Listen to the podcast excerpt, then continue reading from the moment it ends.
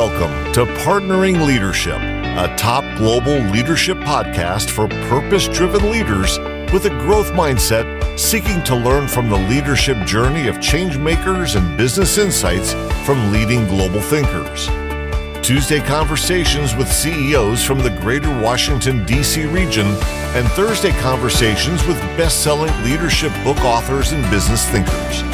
For additional leadership insights and bonus content, visit us at partneringleadership.com. Now, here's your host, Mahan Tavakoli. Welcome to Partnering Leadership.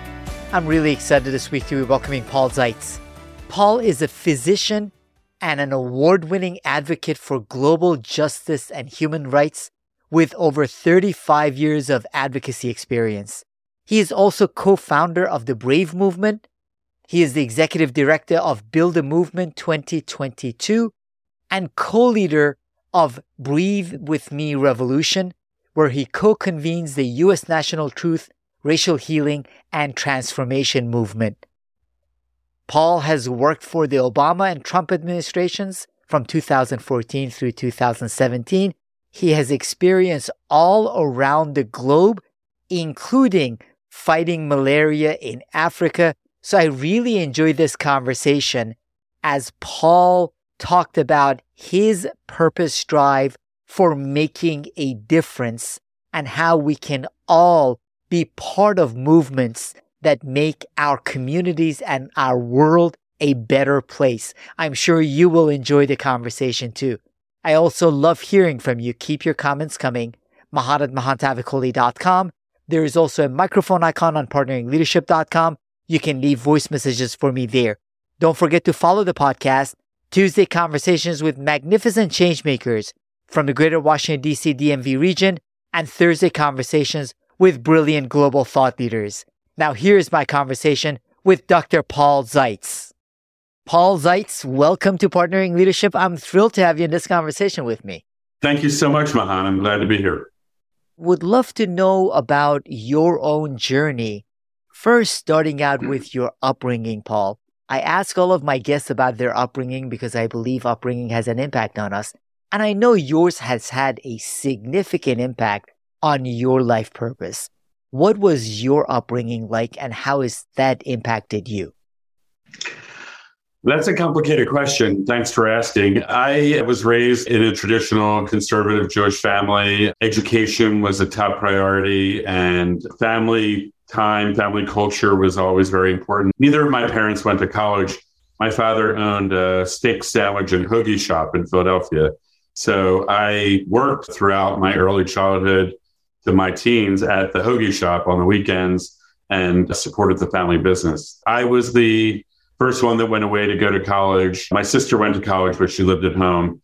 And my family upbringing was tumultuous, I would say. There was a lot of positive things. I had a lot of love. We traveled to Canada, we traveled to Israel. We were adventurous in some ways. And it turned out that there was a lot of dysfunction and a lot of trauma that also was happening at that same time. You are a big advocate for survivors of childhood violence. What was it in your upbringing that caused you to see this as something that you have championed for most of your life? Fast forward into my late 40s, I was going through a stage of my life where I was confronting some of my unhealthy patterns, my anger and my addictions to food and overeating and work addictions. And I had gotten out of whack a little bit. I ended up going into a healing process at George Washington through their weight management center. And I was taking a class on emotional eating because I knew that I was eating to calm my emotions. And I learned about something called fat dependency syndrome. I was much heavier. I was like 70 pounds heavier than I am right now. I was unhappy and I was miserable. And the lecturer explained that some people build an armor of fat around them as a response to trauma. And it's very common in rape victims, like women who have been raped, they end up getting what's called fat dependency syndrome. I looked at myself and I went, oh my God, I don't know. There's something going on with me. So I ended up doing a deep dive work and exploration. And it turned out I was having flashbacks at that time and I was able to piece together a puzzle. Long story short, it turned out that I am a survivor of sexual violence at the hands of my father. I didn't have conscious memories of that for my whole adult life. I knew there was something messed up with me inside. I had a lot of self hatred. I had a lot of anger. I had a lot of things that were problematic to me that I was aware of.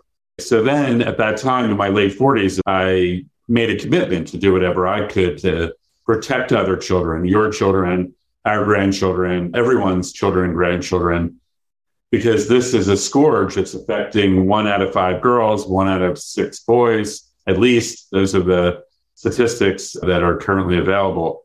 I think the rates are actually much higher, and it's a universal challenge around the world. So that is one of the things that I spend a lot of time on right now is ending childhood sexual violence based on my own experience. Now, as a child, I didn't know about it. As a young adult, I didn't know about it. I didn't remember that all that was happening. It takes some reflection for all of us to understand some of these parts of our lives that have impacted us. And in some cases, as the greater the trauma, the more likely it is to want to push it away. And it has an impact on our lives, on the lives of loved ones. So you went through this journey, but one of the things I find inspiring is that you also have built a movement. You're a fan of movements to address the issue. You've taken the pain and the hurt that you had in your life to turn it into a positive movement, to have a positive impact on other people's lives. What enabled you to take the pain and the hurt and the suffering and turn it into what can be truly a positive. That's a deep question. In my professional world during these decades, I'm a physician by training. And then I went into a career in public health and preventive medicine.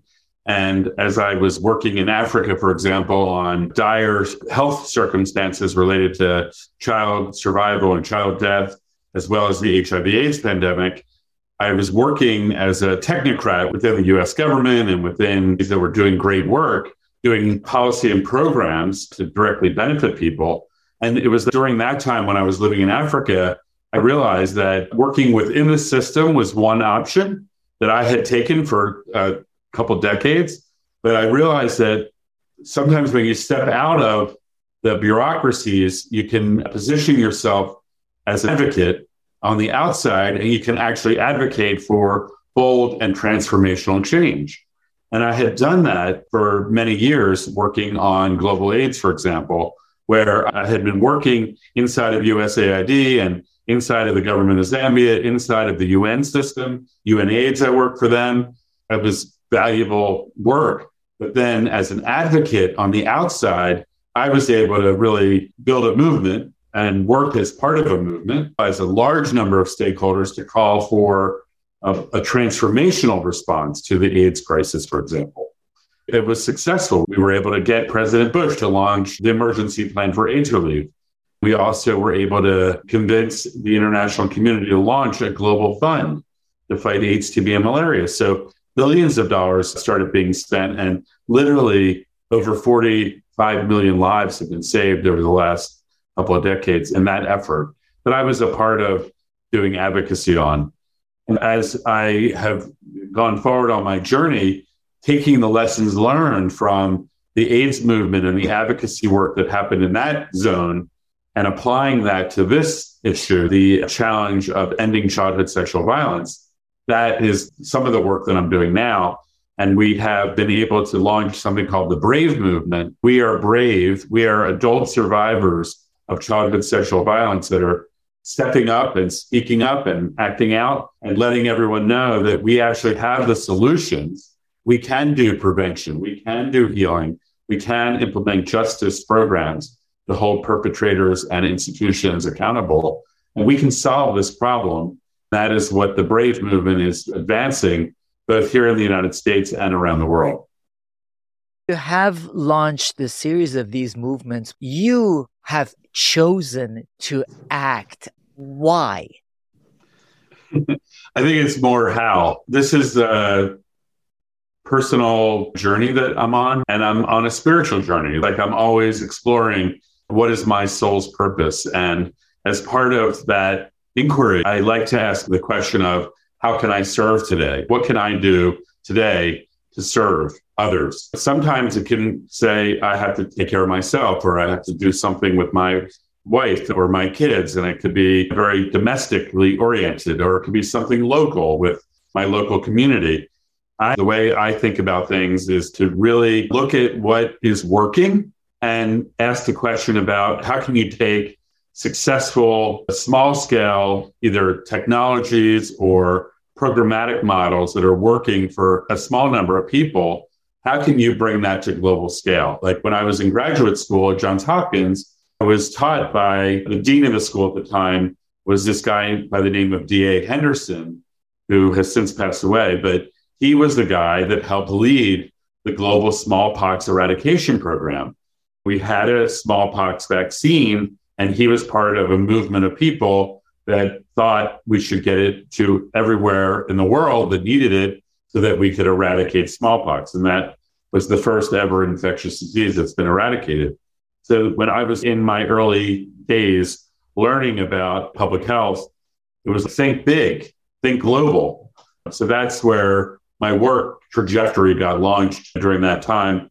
I started working on polio eradication and the next thing I worked on was ending global AIDS. I don't think that everyone has to work on a macro global level. I do think it's about finding where your passion is and how you want to serve and in whatever way your listeners may want to serve. It could be within yourself, it could be within your family, it could be within your church or your religious organization, it could be within a school, you, you could be working with a PTA. There's no right or wrong here. So it's every ripple of action where at whatever level you're deploying your energy, your commitment to serve others.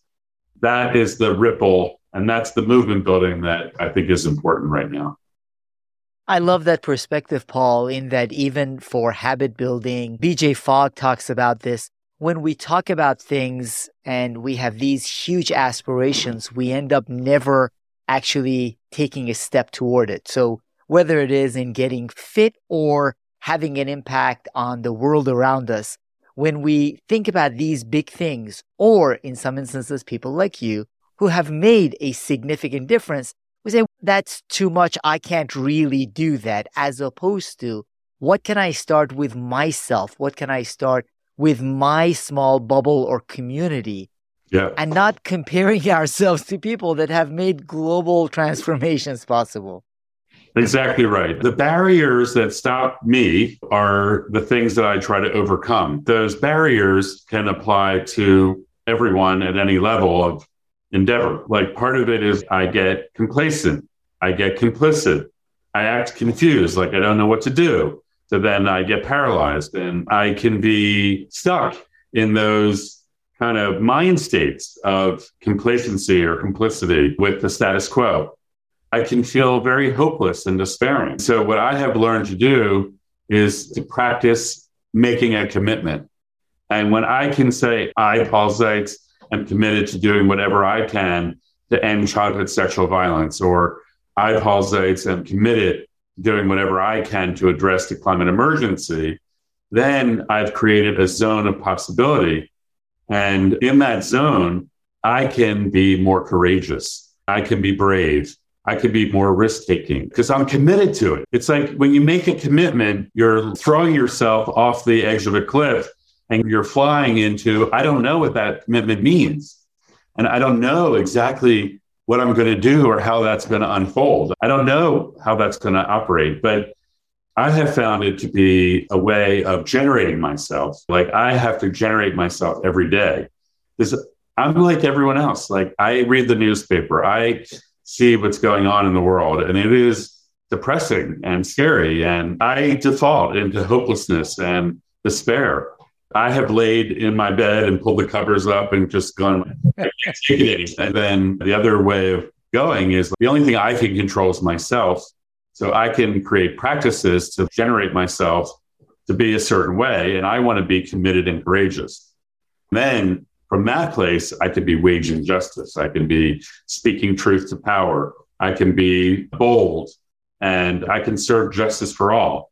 My family, we have a mantra that we learned from a guru, Sri Swami Satchidananda, who said, love all and serve all. So we've tried to bring that into our family and go, how can I generate myself as someone that loves all and serves all and have that view of reality?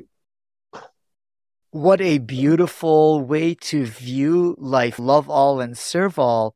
Taking that fear and uncertainty and channeling it into the zone of possibility of the impact each and every one of us can have. So, what was it that caused you to channel some of this into battling global HIV AIDS?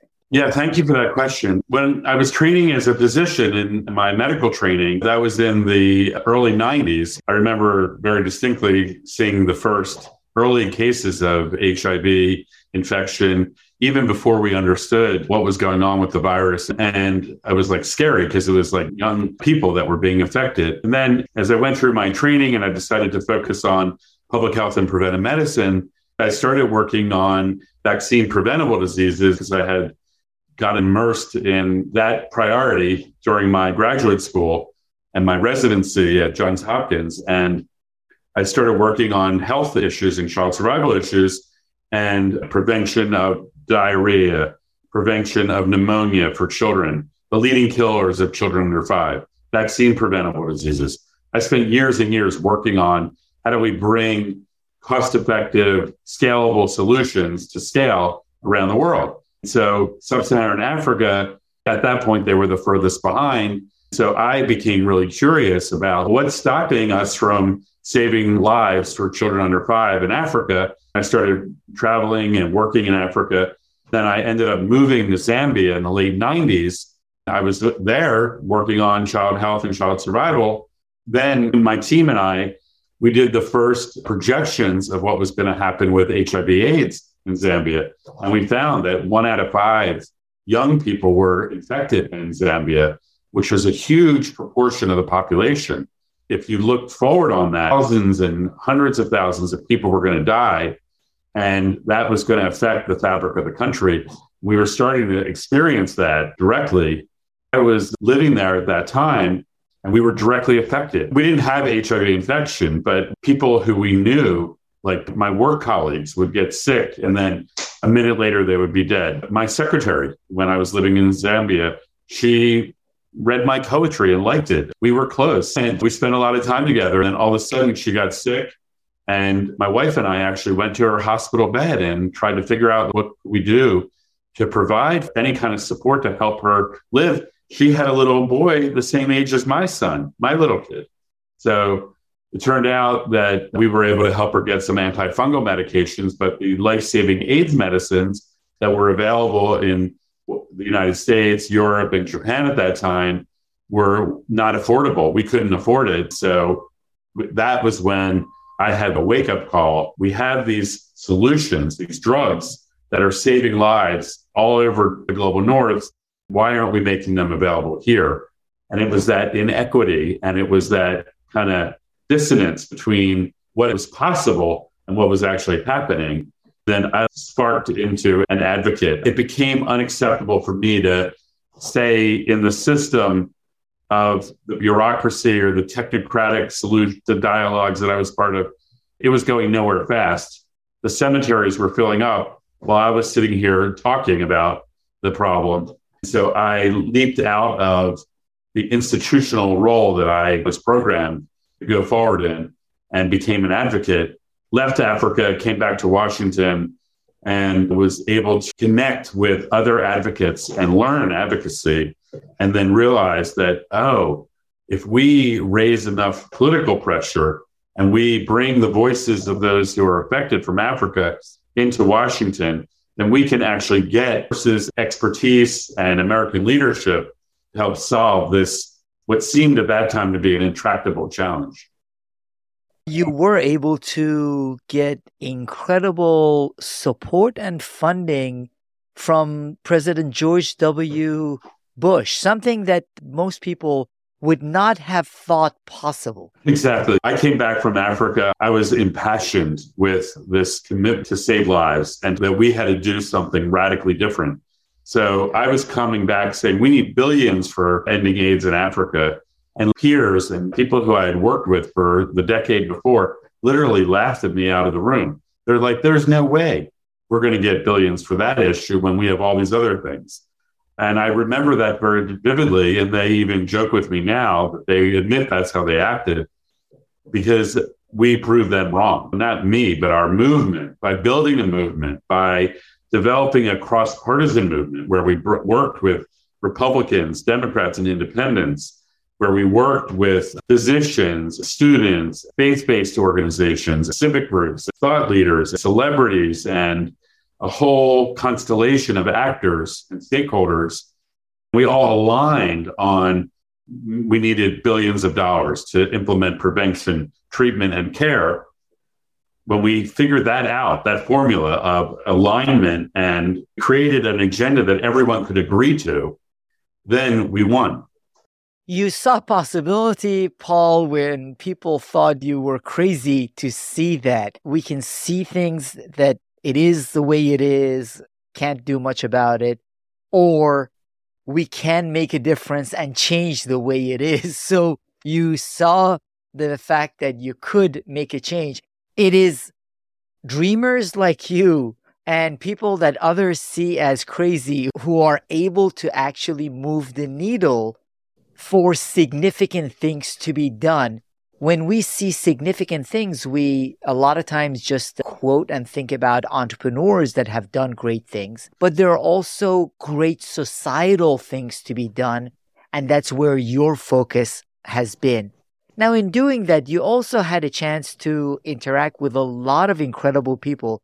Would love to know about your opportunity to interact with and learn from Desmond Tutu being that he was a spiritual mentor to so many people in the world, what was that experience like? I was deeply honored, and his photo is over my shoulder right here. I feel honored and humbled that I was able to connect with him during his life. He passed earlier this year, and you're right. Many people living today are being touched by him or were touched by his wisdom and his grace. And I certainly still feel connected to him in that way. After I had returned from Zambia, I was back in Washington and I had been working on an organization called the Global AIDS Alliance, which was a movement building catalytic organization. Through the network, I was able to connect with his youngest daughter, Reverend Mpho Tutu, who was living in Virginia at the time. And she joined the Global AIDS Alliance as our fiduciary board chair. She served in that role for many years and guided our organizational work. And she was able to invite her father to serve as our honorary board chair. This was in 2006, 2007, all the way through. I worked with Arch through uh, until he retired the fourth time. He kept retiring and he's, Paul, I'm really retired this time. it was interesting because he and I connected. Like he was one of the first people to have an iPhone. I think the iPhone came out in 2007. And I had a Blackberry, but he had an iPhone. I remember because his messages said iPhone. And he would be involved with us by participating in media calls. So if we had a media call with journalists and we were briefing journalists, Arch would come on and he would provide his wisdom and his perspectives to the media assembled. He would also write op eds. So we would help generate an op ed. And he was very willing to challenge political leaders based on what was right. He wrote op eds holding President Bush accountable. But even more interesting, when President Obama came in, he would provide tough critique of President Obama uh, and publish it in the USA Today or Washington Post in his role as honorary chair of the Global AIDS Alliance. I remember one example where he did this in USA Today and he critiqued the president. We heard through the grapevine that it upset President Obama at the time. He felt upset about the fact that he was being critiqued by someone who he thought was a mentor of his. But Arch was the kind of guy that would speak the truth. Even though he loved Obama and respected him, he also was willing to hold him accountable. And I think that was really special. He would respond to my text messages faster than my wife. I always think that. it's like he was on his iPhone. He was on it. But he was a deep inspiration to so many of us. He really walked the talk. He lived his vision in a really profound way. When you do that, you hold everyone around you accountable, most especially the people you love the most and you expect the most from. So that's a great lesson for all of us to learn. Now, you have been starting movements, and one of the movements that you are co convening is the Truth, Racial Healing, and Transformation Movement. What is that about, Paul? Thanks, Mahan, for asking about that. It's a really important opportunity for healing America. I was working in the State Department under Obama. I actually went into the State Department for a few years. And friends of mine on the outside, there's this thing that goes on in Washington in particular where you do inside outside advocacy. Sometimes you're on the inside, sometimes you're on the outside, but you have this kind of dexterity to be able to position yourself in either arena, like in the government or advocating towards the government. So when I was in the State Department, a bunch of friends of mine were wanting to get President Obama to launch a Truth and Reconciliation Commission, like what Desmond Tutu chaired in sub Saharan Africa in the post apartheid era. And that Truth and Reconciliation Commission was like a model because it was able to have people speak the truth. There was some healing that happened. And in many expert analyses, it may have contributed to preventing a civil war in South Africa that might have happened in the post apartheid era. And Arch led that. He was the head of the TRC. It turns out there's 40 countries that have done truth and reconciliation commissions. And so folks in the US felt like we've never really done that for our racial hierarchy and the racial healing that needs to happen here. So after George Floyd was murdered on May 27th, 2020, Representative Barbara Lee introduced a bill in Congress calling for a truth commission, basically. And I had worked with her office on the AIDS crisis. I was in contact with them, and they were like, we need a movement, we need a coalition to get behind this legislation that we introduced. And Representative Lee wants to see a truth and healing commission. Several things. One is it's to hold the federal government accountable for its role in perpetrating systemic racism. That's number one. And Racism is basically the idea that there's a hierarchy of human value based on skin color. And we know that our Constitution and our government policies and laws and our whole society, and our whole culture, even till today, is based on this lie of there being a hierarchy of human value based on skin color. So, this commission that she's proposing, we started building a movement on that. Of course, the George Floyd murder and all that's happened since then, we think that it is creating the enabling environment for something like this to happen. Then candidate Biden was talking about healing the soul of America and getting at the root cause of the flaw in our society. And this issue of racism and the hierarchy of human value based on skin color is something that we have to dismantle. And that is what the Truth Commission is envisioned to do. Since that time, President Biden is not taking action on it yet, unfortunately. However, there is a lot of cities and states that are developing truth and restorative justice programs and activities. For example, the state of Maryland, where I am right now, Governor Larry Hogan and the state state assembly here in Maryland launched and approved this anti-lynching Truth and Reconciliation Commission that's operating at the state level. So they're studying the history of racial lynching here in Maryland, and they're convening hearings. They're developing policies and programs. And there are ripples of it happening. For example, Salisbury, Maryland has launched a truth commission at the local level to try to do this at the local level. So that's the kind of thing that we'd like to see happen across the country, where you really dig in, get the truth of what actually happened. You make that available in a public record and then you work together across the racial divides and come up with solutions for how do we want to live together and embrace our common humanity. It is important for us to have these conversations, and this is something that is important for all of us to address. It's never been addressed. We have never had a national process of truth, racial healing, and transformation. We have never excavated the truth. And understood as a society how it is playing out even today. It's systemically embedded in every aspect of our society and our culture. And as a privileged white person, I have to figure out like, why am I on this? I'm on this to be in solidarity. This is part of our common humanity. It's people like me that have to transform. White people have to transform. And I actually have an African son. We adopted a son in Zambia. I have biracial grandchildren. So I feel like it's part of my commitment to them to see if we can create a world where they grow up and their future opportunities are not affected by their skin color. And that is the way it should be. They should be liberated, they should be free from stigma and racism. That's a beautiful perspective you have and the impact that I have no doubt you will continue making, Paul. Now, Paul, you are an author having written books of your own. But as listeners reflect on the impact they want to have, are there leadership practices or resources you typically find yourself recommending?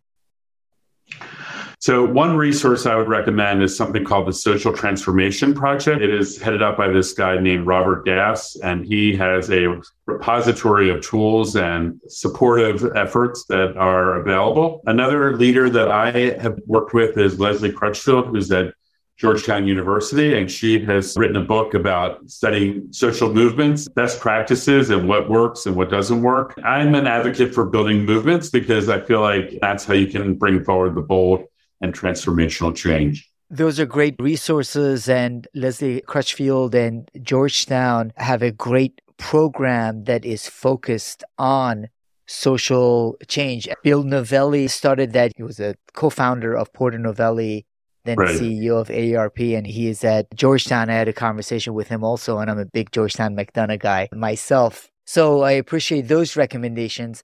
Paul, how would the audience find out more about you and connect with you? Thank you, Mahan. You can find out more about me at my website, Dr. Paul Zeitz, D R P A U L Z E I T Z dot org. And also, I'm working on the Brave movement. So you can go to bravemovement.org and learn more about that movement as well. Paul, I want to end with the fact that you have something called SIPO. You've been diagnosed with SIPO. Yes. Yeah, so thank you. I probably should have started with this earlier. After I wrote my memoir, Waging Justice, I was doing a book tour and people were asking me questions like, How did you respond to these circumstances in the way that you did?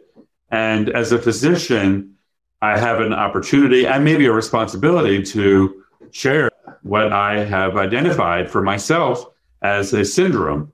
What I figured out for myself is that I'm affected by something called SIPO, self imposed persistent optimism. SIPO, S I P O, self imposed persistent optimism.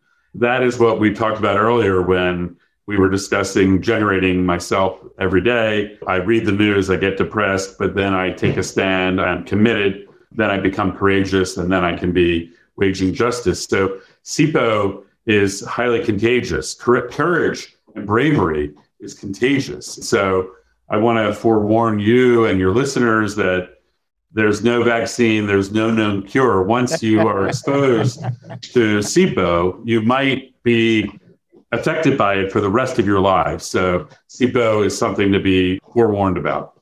The great news part of it, Paul, is SIPO transmits over Zoom also. So now I have SIPO and I appreciate exactly. that. One of the great points is I do have conversations with leadership book authors and authors that talk about great entrepreneurs and organizations that have been very successful. The part of your story that I love is the fact that is not exclusive just to those entrepreneurs. Right. We need that SIPO. And with that SIPO, we are all able to make a difference and change. You say, I'm an unapologetic optimist. I have spent my life tackling some of the greatest challenges facing humanity and overcoming seemingly insurmountable odds. Paul Zeitz, thank you for infesting and infecting all of us with SIPO so we can also work together to overcome insurmountable odds and make a positive difference on our communities and the world. Thank you so much, Paul Zeitz. Thank you so much, Mahan. Great to be with you. You've been listening to Partnering Leadership with your host, Mahan Tavakoli. If you enjoyed this episode, please leave a rating and review of the podcast on your favorite podcasting app and forward the conversation to a friend or colleague so you can help more people discover their purpose, grow professionally with meaning, and have a greater impact.